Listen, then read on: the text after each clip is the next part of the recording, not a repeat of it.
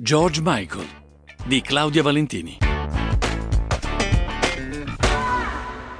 Quando un giorno un giornalista chiederà a un ormai adulto George Michael se ci sia una persona al mondo che avrebbe voluto essere, il cantante risponderà senza esitazione Andrew Ridgely. Dal momento in cui si incontrano, Andrew e Georgios diventano inseparabili.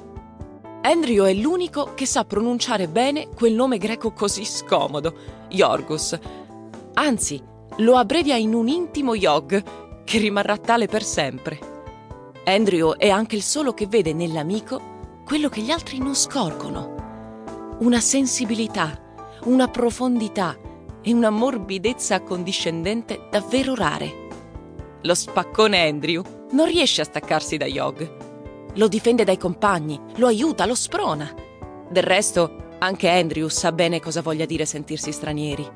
Anche lui è figlio di un immigrato, un egiziano per la precisione, che, proprio come il padre di Georgios, si è guadagnato il diritto di sentirsi inglese, con il sudore della fronte.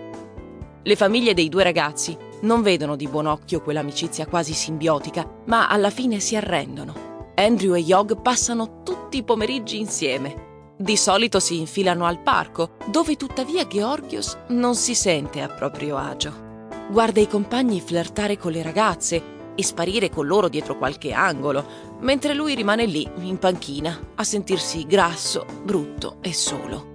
Ma succede anche che i due ragazzi si chiudano nella camera di uno o dell'altro e scribacchino canzoncine senza senso che incidono su di un registratore a bobina.